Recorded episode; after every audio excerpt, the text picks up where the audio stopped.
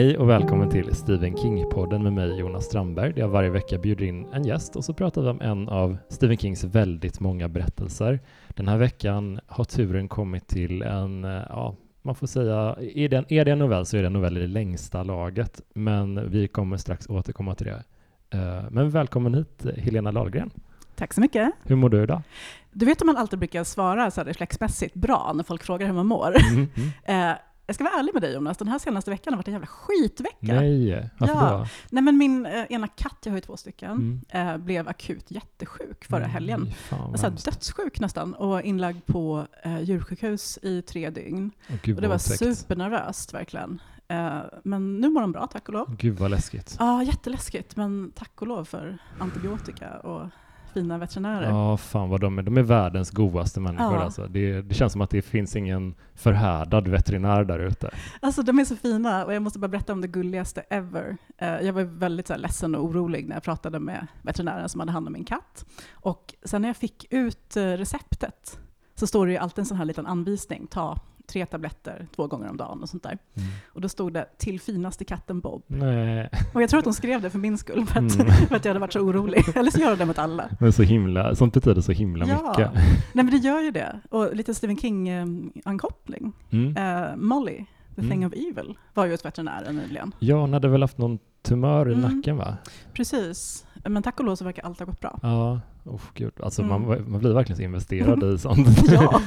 Jag följer några eh, olika så här, djurkonton på Insta och så fort man ser att någon är lite krasslig så blir man direkt hugger till i Ja, hjärtat. nej, men det är fruktansvärt verkligen.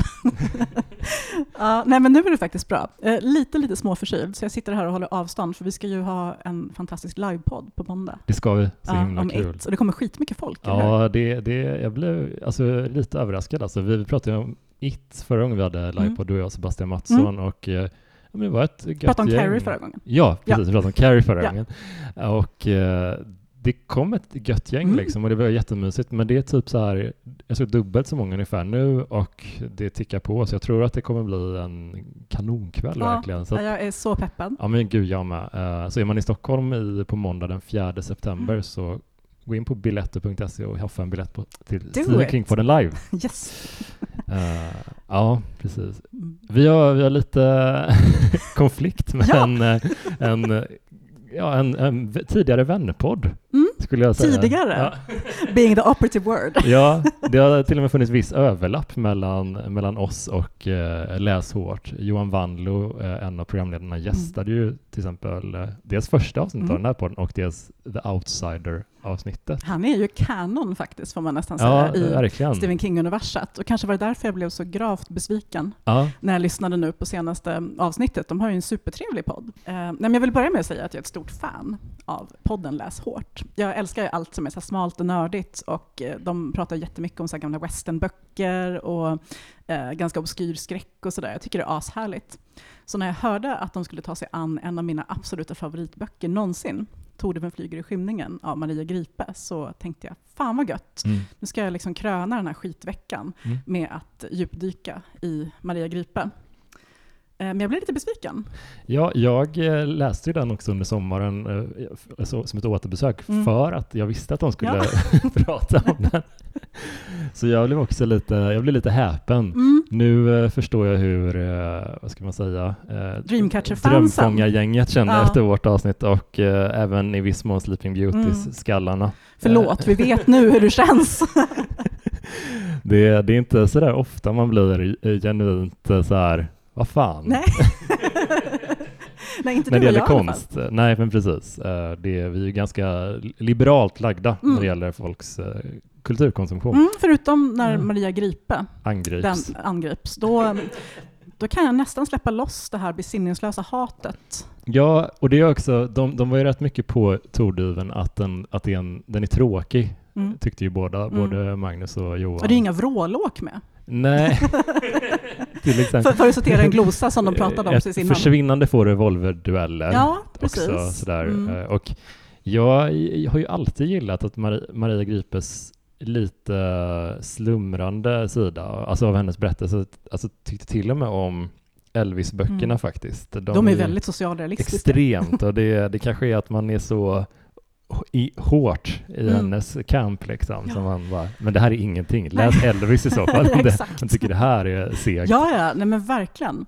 Nej, för den kritik de hade är ju alltså, till punkt och pricka det jag älskar Mm. med den här boken. De Mm. tyckte som sagt att det var för långsamt, de tyckte att barnen var lite lillgamla, de hade svårt att eh, fatta var någonstans i historien, alltså tidsmässigt, Mm. berättelsen utspelar sig. Ja.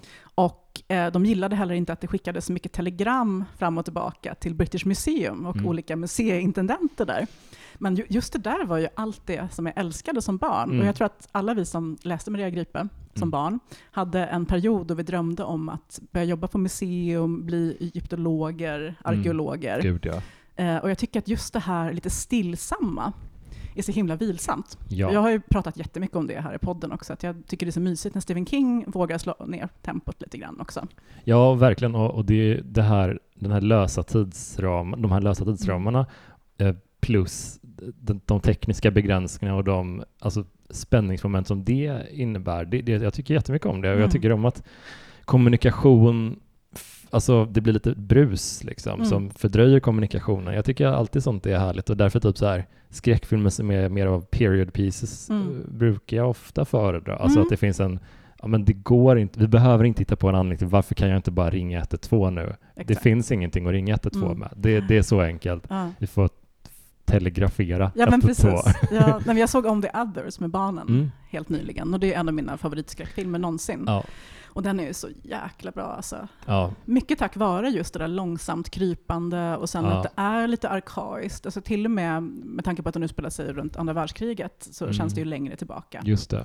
Och det tycker jag är skitmysigt. Ja, verkligen. Och det är intressant att se hur folk angriper när man måste sätta en skräckfilm i nutid eller när man vill göra det som, som skapare. Då, då är det ofta att man, man gör de tekniska hjälpmedlen till att fienden typ. Mm. Att det är ett objekt som är besatt Mm. eller som där Ja, men som den filmen du tipsade om i uh, Boogeyman-avsnittet, Mm. eh, den Host. Host, precis. Jag såg, jag såg den nyligen, ganska Mm. nyligen. Tyckte jättemycket om. Visst är den läbbig? Ja, skit. Och där är det ju så här, ja men gruppchatt Mm.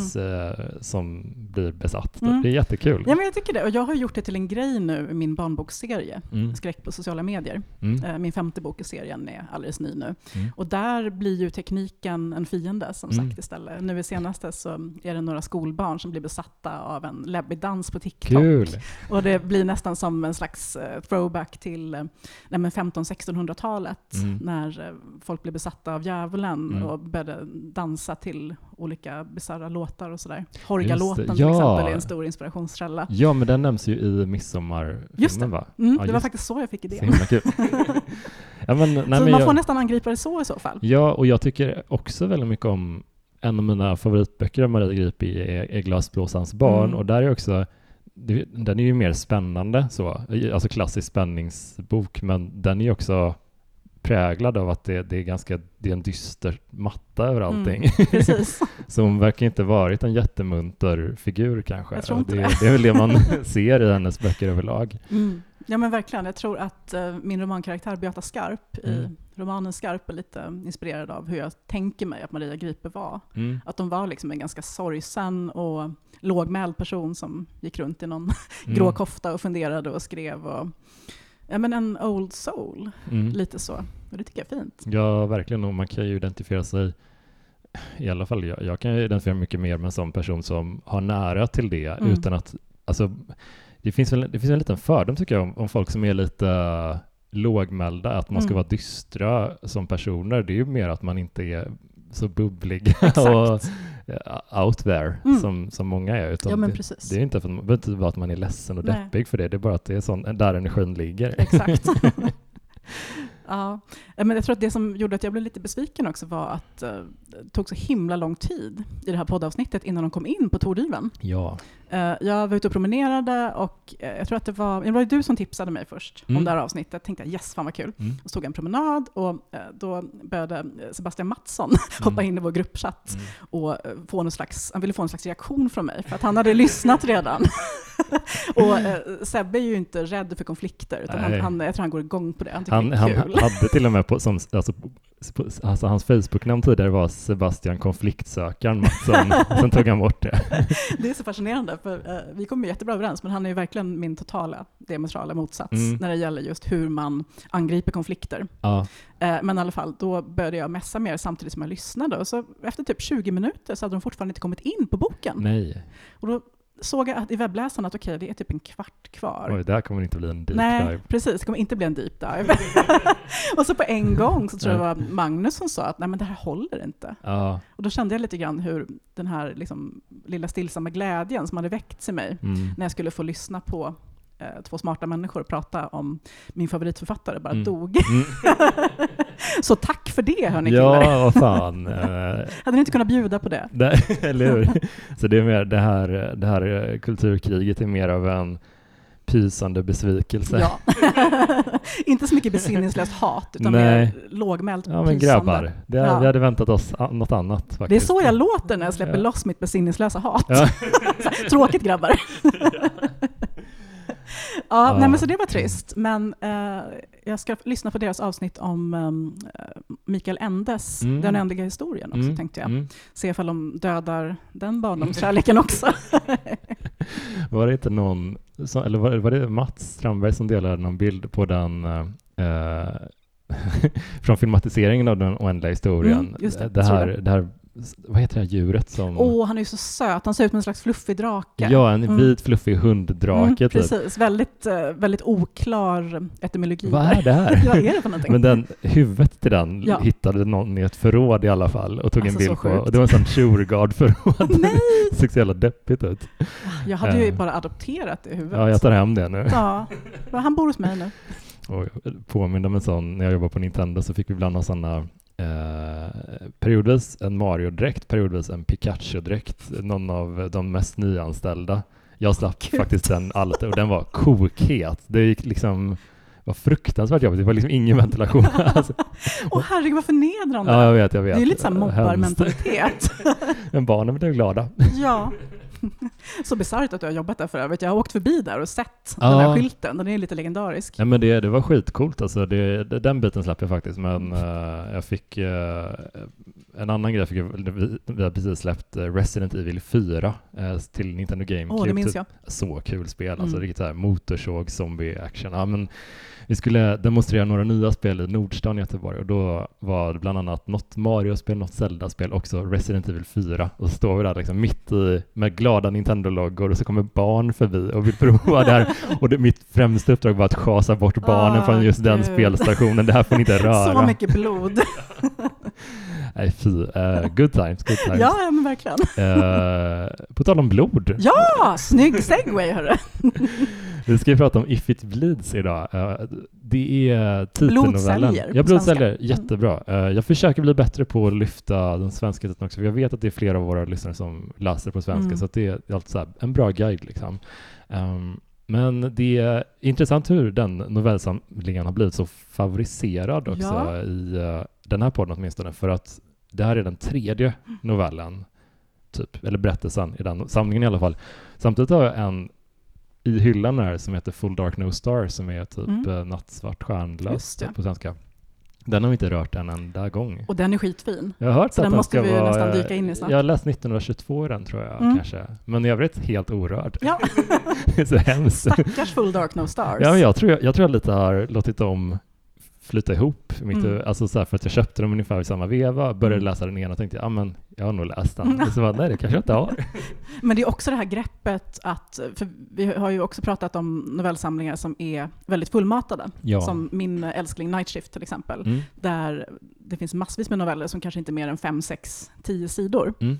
Eh, eller Skeleton Crew som har allt från The Mist som är en lång novell till Mm. sådana här pyttesmå nästan fragment. Ja. Eh, så att både Full, Stars, eh, Full Dark No Stars och eh, If It Bleeds har ju väldigt få berättelser Mm. som i gengäld också är lite längre. Man tänker kanske snarare på um, Different Seasons, Mm. grepp, greppet där. För att den vi ska prata om idag ligger väl på drygt 150 sidor. Ja, den är ju den är ju längre än Elevation tror jag. Mm. Eh, om man ska vara så binär och tråkig, men d- som gavs ut som en Ja. egen b- bok. Och jag tänker det här hade ju typ kunnat göra Mm. det. Det är ett intressant grepp, för Holly Gibney är huvudpersonen Ja. här och det är lite därför vi släpper det här avsnittet så nära in på releasen av Holly-romanen. För hon, hon gjorde sig ett namn i Mr. Mercedes-trilogin och sen Mm. The Outsider. Och det här är typ en uppföljare till The Outsider kan man säga. Det finns mycket säga, kopplingar till Mm, den här och så är mycket mycket referenser. Mm. Så jag är ändå lite överraskad att den gavs ut på det här sättet som en del, en fjärdedel ungefär i en samling. Eh, istället för att ges ut som en egen mini... Jag upplever lite att även folk som läser mycket King, de har inte järnkoll på de här samlingarna. Nej. Det här är lite finsmakarterritorium man rör sig i, trots att Mm. de är mycket lätt, mer lättillgängliga många Mm. gånger tycker jag, än hans romaner. Mm. Just för att de är lite mer så korta Mm. och man kan läsa dem på en helg. Mm. Ja, Jag tycker de är jättefina. Jag är Mm. väldigt förtjust både i Rat och Mr. Harrigans Phone Mm. och älskar, eh, spoiler alert, If It Bleeds, för Mm. att Holly tycker jag är en fantastisk karaktär. Mm. Och jag tror jag skulle läsa precis vad som helst om henne faktiskt. Ja, ja, jag har inte haft en tråkig stund hittills. I, nu har jag Nej. inte läst Life of Chuck än, eh, men inte haft en tråkig Mm. stund i den här samlingen hittills. Och bara så nöjd med, alltså det är en sån, sån kvalitativ samling. Men, eh, nej men jag tänker bara, det är, med tanke på hur, hur mycket vi vet att King tycker Mm. om Holly så är det ett intressant val att lägga henne här i, i den här samlingen bara. Vad tror du att det är beslutet? Alltså jag har en teori som är att han smög in henne lite grann här. Mm. För att jag har hängt ganska mycket på senare tid på amerikanska Stephen King-forum. Mm. Och där har jag noterat en, en längre period nu att det finns en del Stephen King-fans som är lite irriterade Mm. över att han skriver så mycket om Holly. Mm.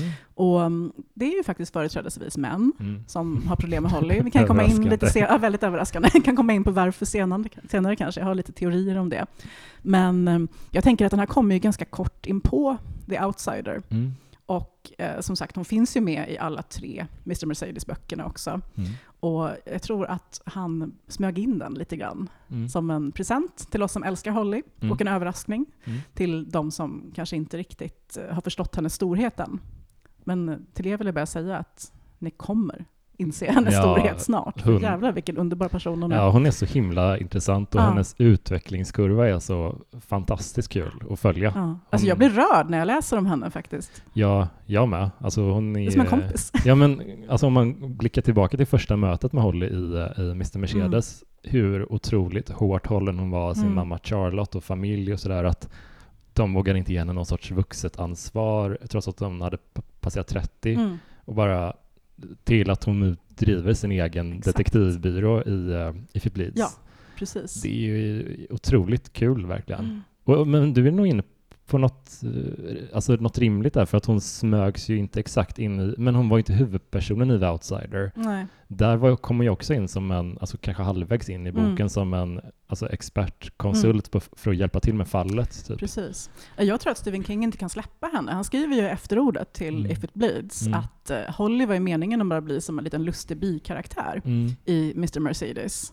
Men eh, sen så stal han eh, hon, hon, hon stal hans hjärta, skriver Ja. han i det här efterordet. Och eh, sen dess så har det hänt flera gånger nu att han får en idé och eh, funderar på men vem skulle kunna passa bra här. Mm. Och sen så inser han att men det är ju Holly, det är Mm. Holly Gibney. Mm. Eh, så att den här berättelsen specifikt har han gått runt och funderat på ganska länge. Mm. Eh, och det är en så himla intressant premiss det här. Eh, If it bleeds är ju, eh, det kommer ju från det här uttrycket som jag tror du nämnde tidigare. If it bleeds, it leads. If it bleeds, it leads. Precis, blod säljer. Med andra ord, ju, ju äckligare, blodigare, desto större personlig tragedi, ja, eh, desto större rubriker ja i nyhetsrapporteringarna. precis. Och eh, Stephen King hade ganska länge haft en idé om en väldigt ondskefull person som på något sätt dras till de här otroligt tragiska nyhetsrapporteringarna som Mm. hela tiden är först på plats, som slags first responder. Mm. Och som kanske inte är helt olikt eh, Pennywise eller It, Mm. vad det är för varelse, det ska vi prata om på måndag, Mm. Mm. eh, i It eh, liksom nästan går igång på det, får näring Mm. av det. Så den idén hade han haft ganska länge, men det var först när han insåg att det var Holly som skulle utreda det här Mm. och att det skulle ha med outsidern att göra som den här berättelsen blev skriven. Och eh, i den här boken, eller jag säger bok faktiskt för det känns Ja, som en fristående det. bok, Ja. så har Holly som sagt eh, börjat driva Finders Keepers som ägare. Mm. De har flyttat till nya lokaler, för det går Mm. ganska bra för dem. Mm. Och eh, hon har ju också fortfarande hjälp av Jerome och Pete. De ju sköter mycket sådana där delgivningar Mm, och... Försvunna hundar. Ja, precis. Mm. Alltså klassiskt detektivbyrå. Verkligen. Jag tycker det är så mysigt. ja, alltså de verkar ha ändå ett härligt, besides det där inledande Ja. fallet med hunden, så Ja. verkar de ha ett Gud vad hemskt det var. Ja, det, den var tuff. Ja, triggervarning för oss som tycker det är jobbigt att läsa om djur som lider. Ja, nej usch. Ehm, Men jag måste ändå säga att det var en väldigt fin scen. Alltså man bottnade direkt i liksom relationen mellan henne och Jerome. Mm. Och man förstod att de har kommit väldigt nära varandra, mm, att de vågar visa sig sårbara för varandra. De kramar varandra, gråter mm, eh, och pratar om liksom världens ondska. mm. Jag tyckte det var en ganska fin scen, även om den har en väldigt hemsk Ja. origin. Men ska vi köra plotten lite snabbt? ja, låt oss. Precis i början av boken så eh, ser Holly ny, en nyhetssändning om en skolbombning. Mm. Och på plats eh, från den här nyhetssändningen så eh, är det en eh, reporter som heter Chet Ondowski. Och eh, hon ser att det är någonting med honom som inte Mm. är riktigt som det ska. Mm. Och hon noterar det och diskuterar det lite med typ eh, Barbara eller Jerome. Mm. Båda två tror jag. Ja, och så här, luftar det lite Mm. och sen så försöker hon lite trycka det åt sidan för att det här är inte ett fall som jag får betalt för. Nej. Det är ingen som har bett mig om hjälp Mm. här. Och det är nog bara någonting jag har hängt upp mig på. Mm. Och här, jag tycker det är så intressant hur koppling, man ser kopplingen till The Outsider, Mm. hur den, eller kanske snarare Mr. Mercedes då öppnar ögonen för henne för att det finns Mm. en annan värld. Mm. Och jag kunde inte sluta tänka på, för både du och jag är stora fan av Buffy, Ja. Vampire Slayer, och för henne är ju det är hennes jobb att stoppa demoner och Mm. vampyrer. Det är liksom hennes enda uppgift. Mm. så. Eh, och hon är ju väldigt bra på att identifiera dem, Mm. vad, det, vad det är för varelser och sådär. Men Hollys uppgift är ju både att sköta fullt naturliga eh, hot och ja, besvär Mm. för människor och hjälpa dem. Och på något sätt har hon fått ett ansvar nu när hon, när hon har sett det övernaturliga att hjälpa till med det. Mm. Så det måste vara svårt att navigera i sitt, i sitt sinne Mm. när man vet att det finns andra typer av, typer av varelser som vi inte vet så mycket om också. Så jag måste ta med det i en kalkyl Mm. varje gång jag rör mig kring ett fall. Jag tänker också det. Det är lite som Mulder och Scully också Ja. i X-Files. Att det man kan måste- vara något ja. helt van, ett helt vanligt försvinnande inom stora citationstecken, men det Mm. kan också vara någonting så här en märklig varelse som kan skifta skepnad. Mm. Det, det vet jag inte. Nej, nej. Det var så svårt att sortera bort, sortera bland fakta Ja. och... Är det en helt vanlig delgivning? Eller Ja. är det kosmisk ondska? Exakt. Fy fan vad jobbigt ja, alltså. jättejobbigt. Och redan i um, End of Watch så blir ju hon medveten om att det finns Mm. övernaturliga saker som sker i världen. Mm. Jag tänker på det som hände med Brady där. Mm. Just det. Jag har precis sett klart tv-serien. Den är Fan, så vad bra. bra den är. så bra. Mm. Och tycker man måste ändå ge, alltså, ge cred till den castingen där. Det, både du och jag, har privat pratat lite om eh, Justin, nej, Justine Loop, tror jag Mm. hon som spelar Holly där. Men du twittrade något intressant om det, att hon är ju typ 31 och ett Mm, halvt eller något så i precis. första, eller första avsnittet. Ja. Och sen går det ju år, så hon är ju typ age Mm. appropriate Ja. egentligen. Det är bara att, ja. Jag tror att anledningen till att jag reagerade på att eh, hennes tolkning av Holly kändes så himla naiv Mm. när jag började se Mr. Mercedes nu, är att jag precis hade läst If It Bleeds Mm. och även Holly som eh, vi har pratat om och Mm. ska släppa nu om några dagar. Mm. Eh, Och det är ju en annan Holly som vi möter Mm. i de här berättelserna och det är mycket tack vare Bill Hodges. Mm. Att han tog henne under sina vingar och visade henne vad hon kunde göra, Mm. gav henne självförtroende, verktygen. eh, en bas, liksom, verktyg att hantera sin ganska komplexa personlighet. Mm. Eh, Men hon är väl liksom någonstans mellan 45 och 50 Mm. nu Mm. i de senaste berättelserna. Mm. Och eh, man måste komma ihåg det, att Mr. Mercedes utspelade sig för över tio år sedan. Ja. Ja. Jag tror kanske till och med 2009-2010 någonstans där ja, första boken ska utspela sig. just det. Och på tal om när berättelser utspelar sig, Ja. ja. ska, ska vi nämna det nu? Jo, men det kan vi göra. Den här utspelar sig ju under 2020 Mm. eh, och det, den skrevs 2019. Mm. Eller, typ, så, att, så corona är ju, man märker ju hur, man reagerar på hur frånvarande Mm. pandemin är. Ja. Eh, så, det är kanske någonting som läsare om tio år inte kommer reagera på Nej. samma sätt, men vi som har haft det nära i tid, Mm. det är någonting man... Alltså jag tänkte lite på det i början, men sen så tror jag att jag typ sket i det Mm. lite sådär. Men man tänker ju på det, absolut. Mm. Hur kände du inför det? Alltså jag tänkte inte på det förrän jag läste Kings efterord i Holly, Mm. där han själv tar upp det här. Att han skrev If It Bleeds, som är en prequel till Holly, vågar vi väl säga i alla fall, Mm. eh, 2019 och att han då inte hade en aning om att det skulle komma en pandemi, Nej. såklart. Eh, jag var så investerad i berättelsen och Hollys relation till mamman, deras deppiga kalkonmiddag, Mm. hennes Sylvia Plath-poster på rummet. Jag hade ju också en Sylvia Plath-poster när jag var Mm. hennes ålder, så jag kände bara åh Holly, det är du och jag här. jag var så inne på alla de där detaljerna, Mm. eh, så att jag inte tänkte så mycket på det förrän han själv påpekade det. Mm. Men det är ju intressant det här med att han uppenbarligen då låter berättelser utspela sig i framtiden. Mm. Och det är inte första gången han gör det, för jag tror, rätta mig om jag har fel, men jag tror att um, pestens tid utspelar sig lite i framtiden också. Ja, exakt. Och att man dessutom i den eh, nya förlängda versionen flyttade fram handlingen till typ 80-90-talet, eller hur? Ja, jo, precis. Ja. Men det, jag tycker det, det funkar. Det enda som gör att det blir lite shaky är ju att uh, Hollys mamma benämns ju här som en Trump-supporter. Mm. Och då finns ju uppenbarligen Donald Trump och då när Mm. man har gjort det kreativa valet då är det ju lättare att reagera på Mm. andra missar som inte är Just det. korrekta. Men omständigheterna är ju liksom som de är. Mm.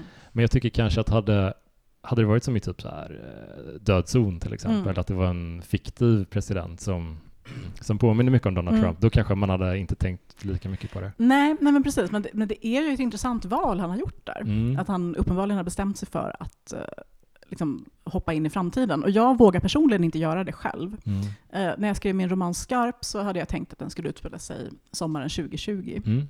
Och jag höll på med den av och till i flera år.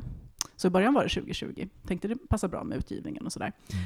Men eh, sen så insåg jag att men det går ju inte. För hon ska, liksom, hon ska gå på krogen, hon ska stå på ett fullpackat dansgolv, hon ska Mm. ha en massa olämpliga one night stands. Mm. Eh, så kunde man ju inte göra under pandemin. Jag var ju tvungen att ha ett samhälle som var fullständigt öppet Ja. för att min huvudperson skulle kunna göra de liksom, snedsteg som skulle leda henne fram till ja, ja, eh, berättelsen. Eh, så att det är lite modigt av King, får man väl säga ändå. Ja, det är en gamble. Jag tycker det är en favorit, eh, inte exakt en genre, men det är, det är ett, eh, en favoritdetalj hos mig när filmer som utspelar sig i framtiden, men inte så himla långt. Men typ så här, eh, Escape from New York med Kurt Russell, Mm, den utspelar sig ju 1997. det, är så, det är så jävla länge sedan. Ja. Eller som är Tillbaka till framtiden, där är det tvåan som är typ 2022. Ja, just det, Ja, precis. och, då- och då var det så här superfuturistiskt i Ja. deras huvuden. Det var, nej, det var, det var liksom kanske typ, typ 20... Jag, jag minns att jag var på bio och såg de alla tre Mm. på den dagen. Så det var nog lite innan pandemin kanske till och med. Ja, jag minns eventuellt. att jag läste någon gång för inte Idag är så länge dagen sedan. som... Eh, det, Mm. det, var, det var jättekul. Eh, Mm. Folk eh, tog med sig hamburgare från McDonalds och grejer. Det var en, en kille som satt på sin plats under alla tre. Han gick liksom inte ens ut med i pauserna. Han hade ingen mat, inga snacks med sig, men en en och en halv liters Loka-flaska. Oj. Och Bra bara- blåsa på den killen. där, orörlig. Var väldigt investerad, även i Otroligt. pausen uppenbarligen. Men eh, ja, men jag gillar verkligen den här, kan, kan man kalla det för en cold open i den här eh, boken? För att eh, det förs- första scenen är typ att Ralph Anderson, Ja. polisen från The Outsider, han får ett paket eh, från Holly Mm. eh, där, med ett USB-minne där hon verkar vara i fara. Mm. Och eh, man vet inte vad exakt vad det är som hänt, men man vet att hon säger att du är den enda jag kan prata Mm. om det, du är den enda som kommer förstå vad jag menar. Och sen är det ett tidshopp, Mm. några veckor tidigare. Precis, och då säger hon till och med att om du får det här paketet så kanske inte jag lever längre. Mm. Så det är en jäkla, Mm, den är toppen. jäkla cliffhanger där. Jag älskar det. Alltså, super, kanonupplägg verkligen. Ja, nej men det, det är så, jag tycker verkligen om det här mellanformatet hos King. Mm. Jag tycker det är så himla snyggt för att det har, det har styrkan hos en roman och det har de fantastiska idéerna Mm. från novellerna. Men samtidigt karaktärsutvecklingen från romanerna. Så Mm. det, det, kan, det kan hända saker med, med våra hjältar. Ja, exakt. Men eh, det är väldigt prioriterat Mm. vad det är som kommer få vara med. Mm. Men här har vi först och främst då, eh, Hollys eh, undersökning av outsidern. När hon inser att det faktiskt finns en till, Mm, kanske till och med två, just det. olika prototyper. Ja, för hon gör ju en sån snygg, eh, eh, ett snyggt move för att kasta ut ordet lite. Mm. Hon, hon går i, i terapi Just efter det. det som hände i The Outsider och, och berättar, säger till sin terapeut att okej, jag har förklarat min upplevelse av det här nu. Kan du inte på dina liksom, eh, konferenser och föreläsningar nämna det här fallet utan att du behöver inte säga vad jag heter för jag fattar att du inte får det. Och säga att, att om någon annan terapeut har haft ett liknande fall, kontakta gärna mig då. Och det är någon sorts etisk gråzon Mm. där, men hon Mm. lyckas k- få ut ordet i alla fall.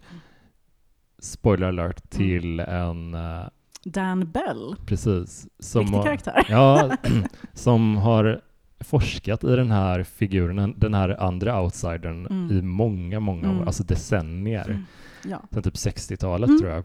Ja, precis. Eh, och jag som tycker det är intressant att liksom backtracka till andra romaner och, liksom, och liksom se hur de förhåller sig till faktiska händelser och sådär. Mm. Eh, första gången som eh, Dan blir medveten om den här outsidern, som då har antagit den här personen, Chet Andowski, fast han, han ser typ likadan ut Mm. i olika nyhetssändningar. Och det är också ett himla häftigt grepp. Man, man ser honom eh, rapportera från eh, JFK-skjutningen. Ja. Han är utanför Pulse i Orlando Mm. 2016. Eh, det är som att han går igång på smärta och sorg Ja, och lyckas alltid var först på plats. vara först på plats, eh, men också det här att han söker upp de allra mest drabbade. Mm. De som eh, råkar riktigt illa ut, som har förlorat någon. Mm. Och första gången som man blir medveten om det här, det är när ett passagerarplan kraschar strax utanför New York 1960. Mm. Och eh, det här hände ju på riktigt också. Mm. Eh, Och eh, Judy Bloom, som främst har skrivit en massa ungdomsromaner, Are there God is me Margaret till exempel, Mm. hon skrev för ett antal år sedan, jag tror 2015, en roman som handlar om just det här passagerarplanet. Mm. För det kraschade nämligen i ett bostadsområde Aj, fy i eh, en, en del av New York. Och när jag läste det här så tänkte jag, men gud, det måste vara samma plan. Mm. Det tyckte jag var lite coolt. Gud vad läskigt. Ja, och så, så, förlåt att är så coolt. Jag menar inte att det var coolt att en massa människor dog. Nej, men jag menar det- liksom att läsa om ja, det jag i en det. em, skönlitterär kontext. Såklart. såklart. Eh, tyckte jag var lite häftigt. Flygolycka, alltså jag har Så otroligt obehagligt. Ja, jag såg den um, Idris Elba-serien Hijack nyligen Mm. som är så här, ja, men en eh, eh, thriller-serie, Mm. varken mer eller mindre. Men den utspelar sig på ett flygplan och det är så otroligt stressframkallande Mm. att tänka sig att någon annan ska ta kontroll Ah. över en flygande far. Alltså, det. Är det fruktansvärt? Har, har du sett den här um, Shyamalan-filmen, um, Knock at the Cabin? Mm, mm, mm, Där finns det ju också mm, mm. en fruktansvärd skildring Ja, av och- flygplan, när de bara faller från skyn. Nej, fy Ja, det är fan. så vidrigt. Ja, det är hemskt. Ja, nej, men så att den här outsidern har ju hela tiden dragits till de allra största katastroferna. Mm, Och när någonting hemskt händer så står han där och rapporterar. Han har lyckats hålla sig under radarn genom att förändra sitt utseende lite, lite grann. Mm. Eh, Men eh, Holly och eh, Dan och Dans brorson, nej vad blir det, barnbarn, Just det. han som är terribly gay, Ja. ja. De lyckas se igenom det här. Ja, och det, det här tycker jag det är så snyggt för att King ligger lite steget före. Och Mm. eh, Som läsare kände jag i alla fall bara, okej men om det är en person som har sett likadan ut under decennier och varit en offentlig person Mm. i någon utsträckning, varför har ingen sagt någonting? Varför har ingen Mm. reagerat på det Just här? det. Eh, dels så kan man ju tänka att det är ingenting folk Nej. det är mer en kuriös grej, som den Mm. här bilden på Nicolas Cage från så här 1700-talet. Exakt. Det är så här, ja, vad roligt Mm. att han ser ut så. Precis, och Ken Reeves har Man också någon sån bild. skojar Mm. bort det typ. Ja, exakt. Och dels så är det ju inte identiska kopior, Nej. utan anledningen till att den här polisen har koll på det här är att han har jobbat som typ illustratör i olika förhörs eller liksom Mm. Rättssalar. Typ. Mm, exakt. Eh, Och där tror jag att jag hittade ett Easter egg till um, The Body faktiskt. Mm. Han bor ju i Maine, Mm. i Portland, Mm. som är den största staden där, Mm. eh, ganska nära Castle Rock. Mm. Och eh, berättar när han träffar Holly eh, hemma hos sig att han eh, jobbade som polis på Mm. 60-talet. Och då nämner han en person som heter Marcel Duchamp, Mm. som var hans partner. Mm. Och då började jag tänka på Ted Duchamp Teddy- ja. eh, i The det. Body. Ja. Var inte det så att hans pappa var polis? Jo, det tror jag. Mm. Oj. Och han var fransk ättling också. Ja, Mm, så han hette säkert Marcel. ja, det, måste ju, ja, det är väl inte alls omöjligt. Och han verkar också vara lite störig, för Teddys pappa var ett jävla as. Ja, Eh, och när, när han nämner Marcel så sitter han och hånar honom för att han, eh, han sitter ju och skissar av eh, typ nakna kvinnor. För att, inte för att han är ett pervo, utan för att han liksom tycker att det är väldigt intressant med med krokimålningar. Mm. Och då får han på en gång en massa gliringar från sin partner. Mm. Och det här var ju inte mer än bara några rader, men som Mm. sagt, constant reader blir man ju lite drillad i att plocka upp de här små, Ja. små referenserna. Framförallt så vill man ju se de här små läckagen. Hur det vävs ihop Ja. med små, små trådar. Exakt. Det är väldigt elegant. Så jag tror att det här är Teddy Duchamps pappa. Ja, jag För det stämmer tidsmässigt. Jag älskar den kommentaren när han frågar typ, uh, uh, bara, ja, vad, vad tycker din fru om att du tecknar Mm. nakna kvinnor? Bara, nej, nej, hon har stått modell för den här. Exakt, ja precis. Där fick Eh, han liksom. Ja, det är toppen. Ja, nej, men jag tycker att hela, hela den här ganska långa scenen hemma hos um, Dan Bell Mm. tycker jag är så himla bra skriven. Jag tycker nästan det är, det, det blir så himla spännande Mm. eh, hur, när de går igenom allt Mm. det här. Alltså, man märker hur, hur mycket han är en gammal polis. Mm. Bevisföringen är viktig och Mm. han har liksom sorterat och organiserat tillsammans med sitt barnbarn. Mm. Som är forensiker och Ja. superduktig på till exempel röstanalys. Ja, Så han lyckas, ju, han lyckas ju visa håll genom ljudvågor, att det här är samma person. Han, Ja. han uttalar ord på exakt samma sätt, det är samma eh, sätt att eh, frasera. Det är, alltså, det är så himla coolt. Och sen också de här bilderna, jag är så himla förtjust i det greppet. Det finns ju också med i um, The Shining, Mm. när man helt plötsligt ser att Jack Torrance har varit med på en fest, var det 1932 Mm. på The Overlook Mm. Hotel? ja. Och jag har själv faktiskt, jag älskar ju att sno saker som jag tycker Mm. King gör bra, Eh, i min första Ödesryttarna, eh, som också är lite så detektivarbete för tjejerna, så eh, anar de att en, eh, att, att en liksom stor knös, en krösus på Jorvik, kanske är typ uråldring. Mm. Och då börjar de eh, gå på biblioteket och kolla på mikrofilm, slå gamla böcker. Och så eh, dyker det här väldigt speciella ansiktet upp, lite här och där, Mm. genom historien. Så här, på 60-talet har han så här pottfrisyr alla Beatles. På 1800-talet, precis när man har börjat fotografera, så står han framför en gammal herrgård. Mm. Men det är samma ansikte. Mm. Och jag tycker det är så himla snyggt att använda det. För Mm. att det, nej men det är så effektivt. Det är som Ja. ga- ganska små medel, men väldigt stor payoff. Ja. Så att jag tycker att de här, vad kan det vara, 20-30 sidorna kanske, Mm. ändå en ganska lång del Mm. av berättelsen, är så sjukt bra. Och sen också hur Holly själv hela tiden reflekterar, gör sina egna slutsatser, men sen också hur hon, eh, när hon får reda på att Dan, som är i 90-årsåldern och är i väldigt dåligt skick, Mm. eh, är gammal polis, så tänker hon att men gud, det är tredje gången jag, jag, jag träffar en polis här. Först, först Mm. Bill, först och främst, men sen också Ralph, Mm. och så nu Dan. Mm. Att hon har så här återkommande teman i sitt liv. Ja, och jag tycker det, det den här och Outsider gör så himla bra är att vad ska man säga, understryka hur sjukt det som det hon utsätts för. Vi förstår som läsare hur det här är inte normalt. Det, är liksom, det finns så här, ja, men skräckböcker och filmer där det, zombies och vampyrer lite för snabbt blir en helt vardagsmat. Typ. Mm. Ja, ja, okej, det- du är Folk sån rycker inte ens på axlarna. Nej, det blir inte eh, någon reaktion typ. Mm. Och, och här känner hon typ hela tiden att det här är- det är så sinnessjukt Mm. det jag är med, med om. Mm. Och det smygs in små, liksom, Mm. vi är inne i hennes huvud, Hollys huvud Mm. ganska mycket och bara, ja det, det är klart att det här är så stört. Och jag gillar, Mm. jag gillar verkligen de här segmenten där hon eh, formulerar sina tankar och funderingar på band. Mm. Och eh, ursprungligen så har hon ju inte för avsikt att skicka det här till Ralph Nej. eller någon, utan det är för att få ut sina tankar och sätta ord och hitta, hitta rätt spår i Mm. huvudet och sådär. Och jag tänkte så mycket på Cooper i Twin Peaks. Ja, liksom att, verkligen. för nu vet vi att i, i och med säsong tre så vet vi att Diane är en person. Precis. eh, Och inte bara en 100%. bandspelare. Nej, exakt. Men, men jag tänker samtidigt också att det, det ger ju lite perspektiv på något sätt. Att, att för Cooper kanske det hjälpte jättemycket att bara eh, gå runt sådär och okej, det Mm. här har hänt idag, eh, det här hänger ihop på det här sättet, det här är fortfarande ett frågetecken. Att bara säga det högt för Mm. sig själv Mm. och att man då kommer ihåg tankarna, eller på något sätt. Att man, Mm. ja. Ja, nej, men jag kan relatera lite till det. Jag skriver ner väldigt mycket Mm. av mina tankar. Det kan vara allt ifrån eh, romanuppslag till vad jag tänker vi ska laga till middag. Mm. Jag måste hela tiden dokumentera mina tankar. För ibland så funderar jag på så hur citat normala människor eh, tänker. Jag har alltid som ett så getingbo i skallen Mm. med massa olika tankar som jag måste liksom plocka ner och eh, det är först när jag kan formulera dem i ord, Mm. gärna i skrift, som jag kan göra någonting med dem. Ja. Och jag tror att det kanske är därför jag tycker så mycket om Holly också, för att jag känner Mm. igen mig lite i henne, alltså absolut inte lika extremt. Mm. Jag tror att jag kanske är lite mer citat normalfungerande Mm. och eh, min mamma är mycket, mycket snällare Mm. än Hollys också, vill jag verkligen, jag verkligen inflika här. Eh, Men jag känner igen mig väldigt mycket i det här att hon har ägnat väldigt stor del av sitt liv åt att eh, göra sig själv mindre. Mm. Så här, både alltså både så här fysiskt och eh, känslomässigt och intellektuellt. Eh, och att hon nu äntligen har insett att nej, fan jag duger som jag är. Mm. Och nu ska jag faktiskt vara den person som jag var ämnad att bli. Och att det kan, alltså utvecklingskurvorna kan vara väldigt olika för personer. Mm. Vissa är färdiga i tonåren medan andra är så late bloomers Ja, och ja. inser kanske i 30-årsåldern vad de ämnade att göra. Mm. Och jag tycker att det är en sån himla så ömsint och fin skildring av en sorts kvinna som inte får finnas så mycket i, i populärkultur annars. Mm.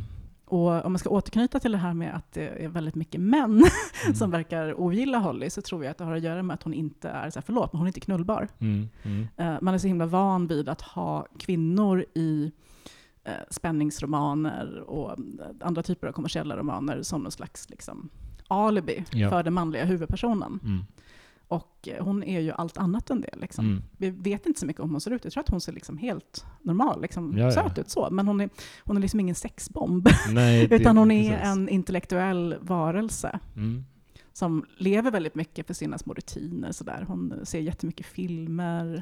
Ja, men hennes hjärna är ju typ, det känns som det absolut viktigaste Mm. med hennes karaktär. Och det, jag tycker det finns ett, ett segment som jag reagerade väldigt positivt på. Det var eh, en parallellhandling är att hennes eh, morbror eh, ska ha liksom, jag har blivit riktigt hård Alzheimer. Han tappar tankarna, säger fel namn och så vidare. Och kommer bara ihåg saker som hänt på typ 60-talet. Mm.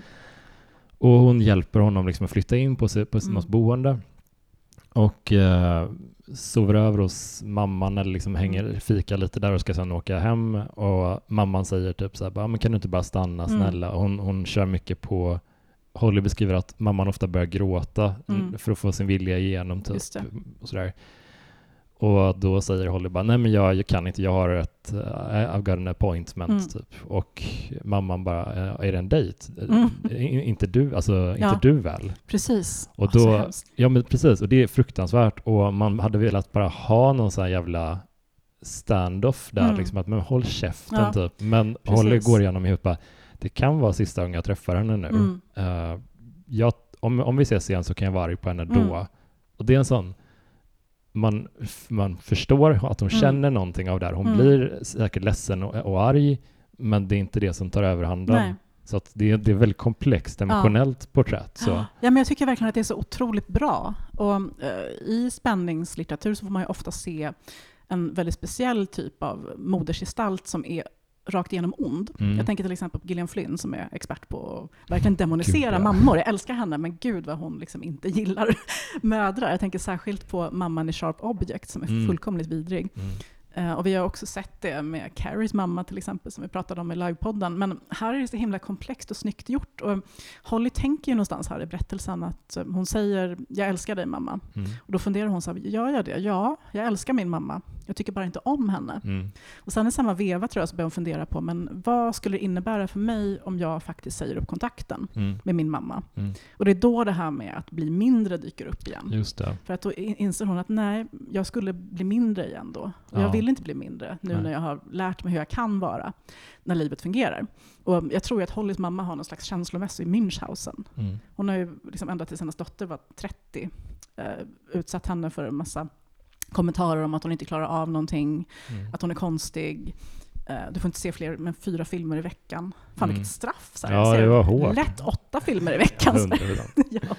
Så att jag tycker att det här är ett av hans mest komplexa porträtt av någonting som på något sätt har legat och grott ända sedan Carrie. Mm. Det här med liksom komplicerade mor och dotterrelationer. Mm. Men här har han blivit så otroligt eh, nej men mångfacetterad. Ja, för det är ju verkligen ett, ett fenomen hos eh, en viss typ av mödrar som man Mm. ser ibland att ja, man kanske får ett till barn när Mm. de andra har flyttat hemifrån Mm. för att man är så, modersrollen är så central i Mm. ens liv det är en så stor del av ens personlighet. Mm. Typ. Ja, och jag kan känna igen det i min relation till min egen mamma så här, Mm. ibland också. Hon är jättegullig och snäll på alla sätt och vis, men det kan ändå komma så här små kommentarer ibland. Så här, ja, ska du verkligen ha på dig den där klänningen? Mm. Du vet sådana grejer som blir som små nålstick. Jag har pratat jättemycket med min tjej om det, liksom hur man förhåller sig egentligen till, uh, båda vi har liksom snälla föräldrar och sådär, Mm. men hur man, för, föräldrar upplever ofta att de har, de får säga och göra mer än vad hel, ett, andra människor hade Gud, fått. ja. Och de har mycket mer marginal att göra Mm. det. Och det, det är ett intressant socialt kontrakt typ, som bara har uppstått och som man bara rullar med. Ja, ja, det, det bara är så. Liksom. Ja, men det är sån eh, hårt inmejslad liksom, norm, verkligen. Mm. Att man, man accepterar betydligt mer från sina föräldrar än vad man gör från några andra människor i hela Ja. världen. Alltså verkligen. Och allt det där fångar han så himla bra. verkligen. En av mina absoluta favoritscener i hela boken är när eh, Holly pratar på telefon om... Det är en sköterska på, på det här hemmet som uh, morbrorn bor på Mm. då. Och eh, den här sköterskan berättar för Holly att ja, det var en olycka här idag, att eh, det var en det var typ en, en annan skö- sköterska som höll på att falla Mm, och eh, morbrorn Henry? Mm, han fångade typ upp henne och Mm. parerade Mm. fallet så att hon inte skadade sig Mm. allvarligt. Så åker Holly och besöker morbrorn på hemmet och han kommer inte ihåg det här överhuvudtaget. Och det är så djupt, alltså Mm. det gör så ont i hjärtat Ja. att han, det var en reflexmässig, Mm. för sköterskan på telefon beskriver att han gjorde det verkligen blixtsnabbt. Och det, det är så här, det är så här ont att tänka liksom att han, det var hans impuls bara Mm. att hjälpa henne, att inte hon skulle skada sig, men han Ja. har ingen minnesbild av det överhuvudtaget. Det Ja, det var jättesnyggt. Ja. Och, och sen också det här att han flera gånger tror att Holly är Janie, Mm, hennes kusin, som Mm. eh, är med i första Mr. Mercedes-boken och dejtar Bill där. Mm. Och också lite roligt när Jerome dyker upp där och ska vara med som lite känslomässigt stöd. Eh, och precis när de ska gå därifrån så vänder sig Henry till honom och säger så här att ah, alltså jag måste säga att det här känns inte helt hundra det här med, med dig och Janie, för jag tyckte att den här polisen var alldeles för gammal för henne och du är lite för ung. Det finns ju väldigt mycket så fanservice Ja. till oss som älskar Mr. Mercedes-trilogin. Gjorde jag. Eh, hon funderar ju också över Brady precis i början när hon ser det här nyhetsinslaget. Mm. Det är någonting med det här moduset som får henne att tänka på Mm. Brady Hartsfield och hur han eh, angrep personer. Ja, men det, det överlag så är dynamiken om man ska så här, eh, om man tänker på Jerome, Holly, eh, Henry och eh, Pete Huntley till mm. exempel. Alltså det, det är en- blandning av manliga och kvinnliga karaktärer i olika åldrar, men det finns ingen sexuell anspänning Nej. eller will they won't they stämning i hela. Jag tänkte lite på, jag har precis börjat kolla på uh, Only Murders in the Building. Mm, just det, Eh, jättefin serie ja. tycker jag. Tänker att det, det är lite samma där Mm. hittills i alla fall. Mm, ja, jag hoppas, Jag hoppas verkligen att det fortsätter ja, så. Mm. Verkligen. Ja, men jag är inne på säsong tre nu och de är ju Mm. verkligen bara kompisar. Gud vad skönt. Mm, det, det, är- det är så, så mycket mer sofistikerat Mm. att kunna skriva en sån typ av berättelse Mm. än att alltid kasta in någon märklig eh, sexuell relation Mm. som ska bara splittra upp. Ja. Jag, jag, tycker det är lite trist Håller att det med. ofta blir så. Det, så det är väldigt han, han visar ju på väldigt återhållsamhet Mm. kreativt liksom, på ett positivt sätt, att han inte använder det enkla verktyget. Mm. Jag tycker alltid det är så fint också när eh, liksom, alternativa former av relationer får dyka upp i romaner. verkligen. liksom väldigt intensiva vänskapsrelationer till exempel. Mm. Som inte är kärleksrelationer eh, Mm. om man ser liksom rent till det sexuella, men som kanske ändå är det på ett slags eh, känslomässigt plan. För jag menar, Mm. Bill och Holly hade ju en otroligt nära relation till varandra, Mm. som kanske var mer egentligen far och dotter, Mm. om man ska försöka härleda till en annan typ av dynamik. Ja, men det är en förlängd familj Mm, bara. precis. Ja, chosen family. Det Ja, brukar, ja. RuPaul brukar alltid säga RuPaul's Drag Race, eh, när det är någon deltagare som har en fruktansvärd historia om eh, liksom hur eh, han eller hen blivit behandlade av homofoba släktingar och sådär, så brukar Mm. RuPaul börja gråta och säger eh, liksom, eh, as queer people we get to choose our own family. Och då Mm. börjar jag alltid gråta i soffan. Eh, Mm. Och det stämmer ju på andra sätt och vis också. Liksom. Det stämmer ju för Holly. Ja, för jag tänker om man ska dra en parallell till typ Buffy och Angel lite Mm. där, det är också en samling med olika karaktärer med olika bakgrund, åldrar och kön och sådär. Mm. Där, eh, Mm. Den är väl också kanske en produkt av sin tid, den serien, men där finns det ju alltid triangeldraman och kärleksgrejer instoppade och jag tänker att det, eh, det är en tv-serie avsedd riktad mot unga människor. Det blir ju kanske så då, men jag, jag tycker det känns lite så här, eh, ja, men lite fegt. Så här, det är också taskigt att straffa en serie i efterhand Ja, som man tycker ja. väldigt mycket om. Ja men precis, men jag minns att jag tyckte att det kändes konstigt när eh, Buffy och Spike helt plötsligt skulle få ihop det. Ja, Det kändes inte alls rätt. Och då Nej. var jag ändå liksom i den åldern väldigt eh, kär i James Marston och tyckte han var typ världens hetaste man. ja, Men det kändes bara fel ja. när de skulle hålla på. Det, det är bara några avsnitt där de blir så helt sexuellt besatta av varandra. Ja, den är så konstig Känns den så awkward. kapitlet. Ja. Eh, Men jag tycker väldigt mycket om när Sander finner sig i att jag kommer inte, han är ju också förälskad i Buffy, Mm. precis som typ alla i början. ja. Men sen finner han sig att nej men det kommer inte bli vi. Mm. Eh, han blir, han har ju fått mycket kritik i Buffy-fandom, men jag tycker att han ändå, det han tillför till den gruppen Mm. är att han finner sig i att han är underlägsen kraftmässigt liksom, vad han har till, ja, till, tillgå. Mm. Så jag tycker ändå han har någonting där, att det, det Mm. finns ändå en, en underlägsen man som ändå ja, får vara med. Typ, Ja, men underlägsna män tycker vi om. Ja, det, är- det är trevligt. Mer om det i min parallellpodd. Nej, men så det, det tycker jag också vi ser lite hos till exempel Jerome här som i egenskap att vara en, en ganska u- en man i 20-årsåldern lätt hade kunnat vara den som man bara ringer in när man behöver någon Mm. enforcer eller någon tuffing typ som löser problem. Han används inte alls på det sättet. Han är ju oftast den lite ego, han har lite ego, Mm. precis som många i 20-årsåldern Han är har. lite kaxig, men det är ju härligt. Ja, och han är inte heller den som alltid rings in för att lösa kluriga situationer och sådär, utan eh, det känns, där finns det någon liten Mm. sån grej som jag tycker om jättemycket. Mm. Jag tyckte också jättemycket om den här lilla, eh, verkligen subplotten, det är väl inte en C-plot utan kanske D-plot, Mm. kring det som en gång var hans uppsats på Harvard, som Ja. nu börjar bli en bok om eh, hans eh, släkt Mm. och hur de var en del av eh, maffiavärlden Mm. i Chicago på 20-talet. Den boken vill man ju läsa. Ja, ja. Hoppas att Stephen King kan, kan spränga in den lite i Verkligen. kommande Hollyböcker. ja, verkligen. Ja, Jag tyckte den var överlag liksom en väldigt eh, men konstant spännande. Mm. Eh, Jag läste den i ett svep och kunde typ inte lägga ifrån mig den. Det Samma här. verkligen jätte... Just den, den där scenen där Holly bestämmer sig för att eh, jag ska konfrontera Chet Ondowski. Mm. Eh, det, det är så vi löser det här problemet. Mm. De stämmer möte i en galleria. Hon säger att jag har, jag har en vän här som kommer att ha koll, så försök ingenting. Hon är, har inte det, hon Nej. är helt ensam. Återigen, ett tillfälle då hon hade kunnat ringa in Ja. typ Jerome eller någon att bara promenera runt. Ja, till Mm. exempel. Någon som kan liksom vara i backup typ. Mm. Men det gör hon inte Nej. eh, och sitter där och jag reagerade på en grej för att hon säger på telefon till Chet att jag var där klockan 12, Mm. är du där fem minuter sen så kommer jag gå därifrån. Ja. Han dyker inte upp 12, han dyker inte upp fem minuter sen. Nej. Han, han, det är ett sätt att, jag tror 100% att det är avsiktligt. Ja, ja. Han det är väntar ju, ut. Det är ju, det är ju eh, maktmissbruk. Ja, att, Mm. att dyka upp sent och eh, precis så sent så att hon känner att Mm. hon är i underläge. Ja. Att hon är den som väntar. Ja, och sen det här att Holly också väntar sen. Ja. Det hade jag 100% gjort också. Ja. Hög svansföring först så här. Jag kommer gå om du inte kommer om fem minuter. nej, och så nej, sitter man man där en timme senare. Jag, gud, jag har till och med varit på sådana dejter för länge sedan, in, innan eh, man hade internet på telefonen. Så att man ska ses på något fik någonstans. Så dyker han inte upp och så sitter man ändå där och väntar som ett fån. ja, verkligen. Så det tyckte jag också var så här snygg, ganska subtil gestaltning av Holly där. Att hon Mm. säger en sak.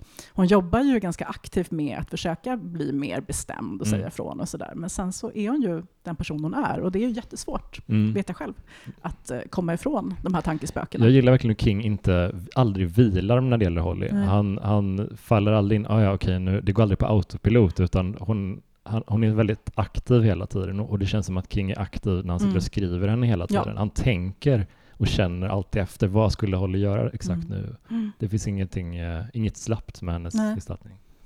Nej, Och, så den kärlek som man uppenbarligen känner för Holly genomsyras ju hela tiden Mm. i texten. Det känns som att han har fått lite, lite nytt syre, Ja. lite ny energi Mm. av den här karaktären. Eh, och han håller ju faktiskt nu på att skriva en ny roman där Mm. hon är med Mm. på ett litet Nice. hörn. Spännande. ja, Undrar, det hade varit spännande om den utspelar sig typ tidigare än de andra, som en prequel lite. Alltså det har varit underbart, det är det jag hoppas på. Det, ja, jag, jag, hoppas att det är så här Hollys origin story, för man får ju faktiskt här i den här novellen lite, lite ledtrådar till mm. hur det kommer sig att, att hon fortfarande bodde hemma hos sin mamma när hon var 30 och sådana saker. Mm. Men jag skulle vilja ha en Holly 1998, mm. när hon sitter så och lyssnar på Manic Street Preachers, nu projicerar jag lite här, mm. har sin Sylvia Plath-affisch, blir mobbad i skolan mm. och kanske faktiskt råkar ut för någonting som redan då skulle kunna vara någonting potentiellt övernaturligt. Mm. Där hon för första gången får testa mm. sin förmåga. Absolut. Det hade varit fantastiskt. Ja. Gud, det är lite det jag hoppas, hoppas på. Ah, det vore grymt. Uh, nej men jag tycker det är kul hur, hur mycket hon tänker på hur hon ska konfrontera mm. Chet eller det som po poserar som Chet. Mm.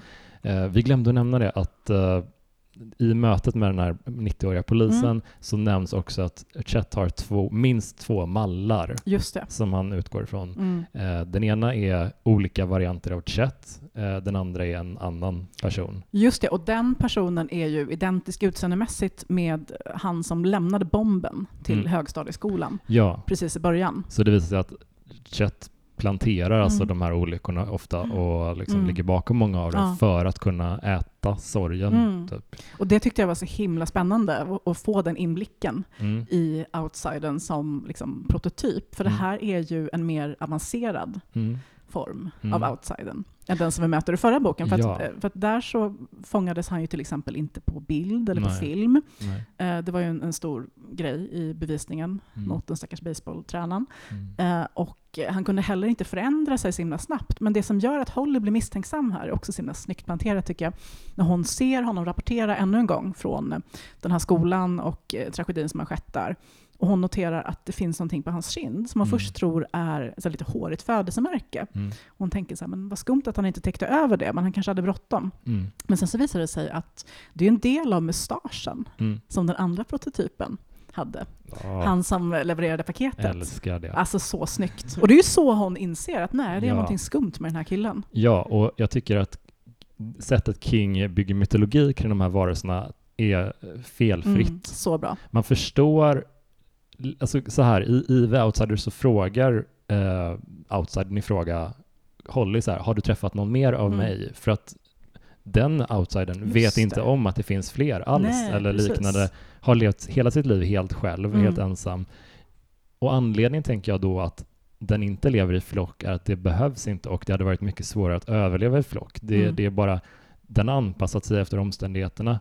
Omständigheterna hade gjort flocklivet mm. väldigt svårt. Ja, en flock-outsider blir lite... Att de måste röra sig i en grupp om fyra, fem hela mm. tiden. Det är jättesvårt att liksom inte väcka uppmärksamhet. Mm. Så att, uh, gör, vad, gör vad den kan mm. för att klara sig vidare, helt enkelt. Men det är otroligt spännande det här att vi nu vet att det finns fler. Ja, tycker jag. Verkligen. Och att det som... Det är roligt att de inte riktigt... Det, det är inte som att de ramlar hon ramlar inte över dem, utan det krävs en extrem observationsförmåga och en, att man letar efter mm. dem för att man ska kunna se dem.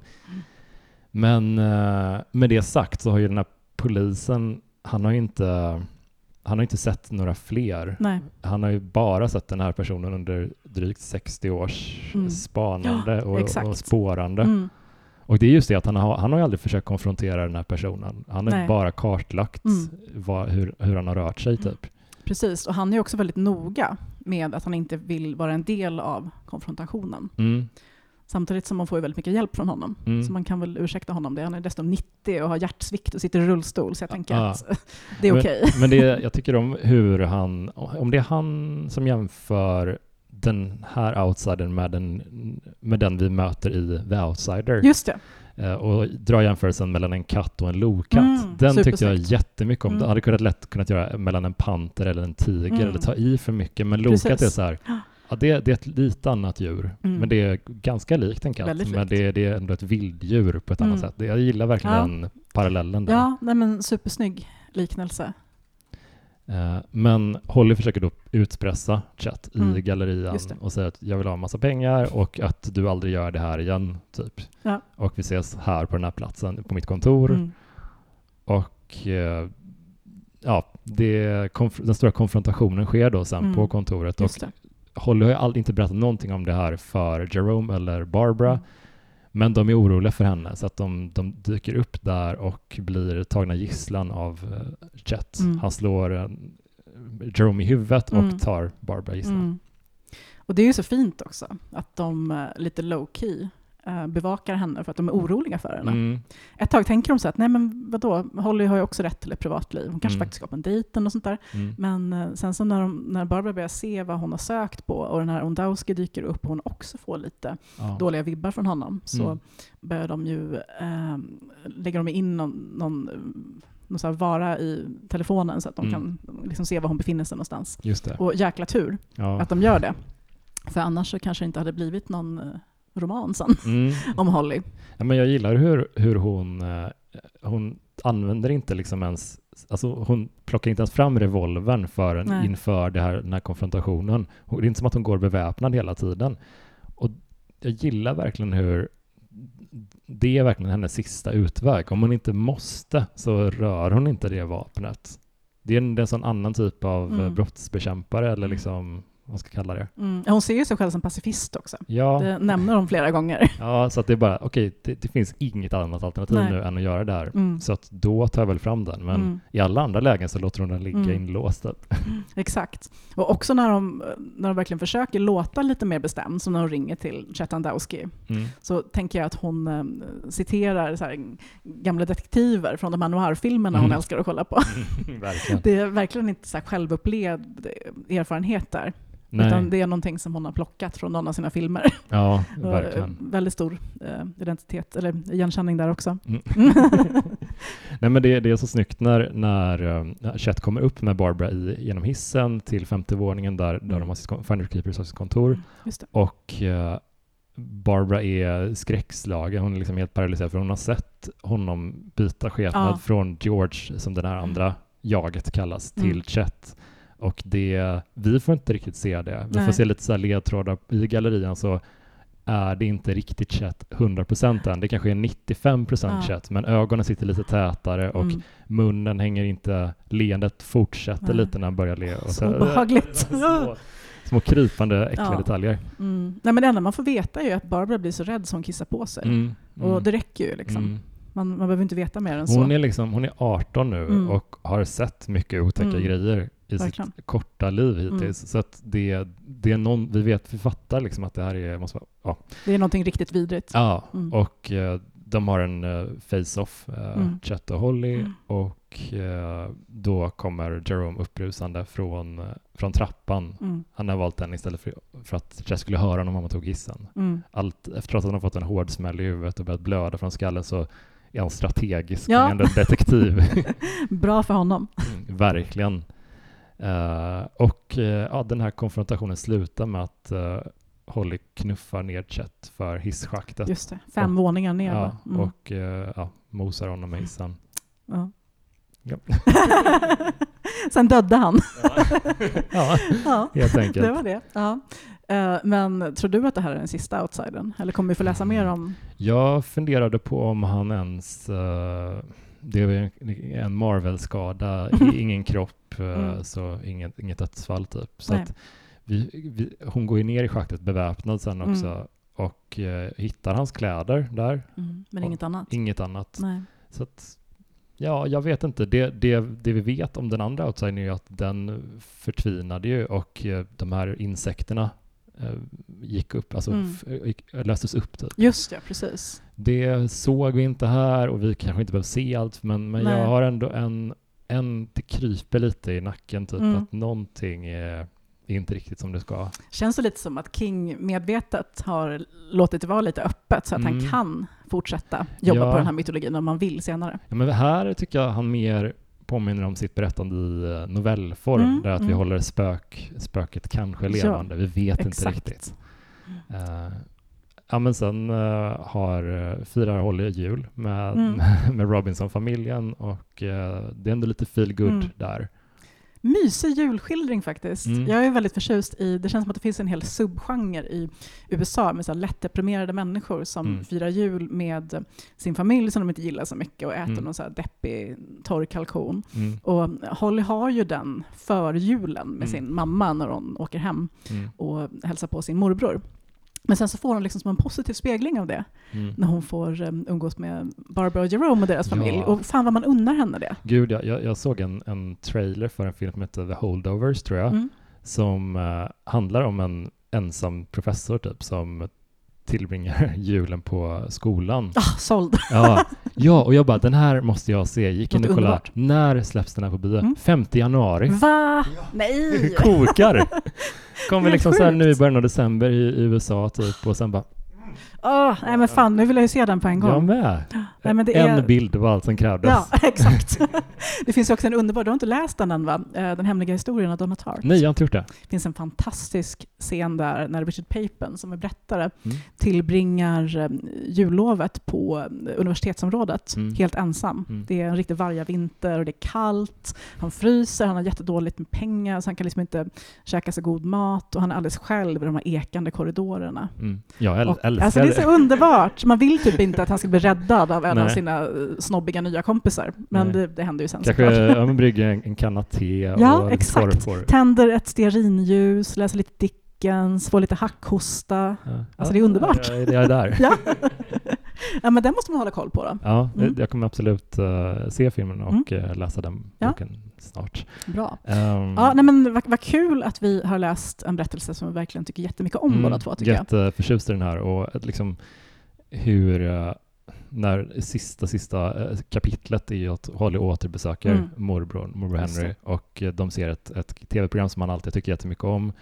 Som Holly Eh, också gillar. Ja, både det som de, deras band Mm. över det här programmet typ och han tittar på en och säger hej Holly Mm. typ, och sen är det slut.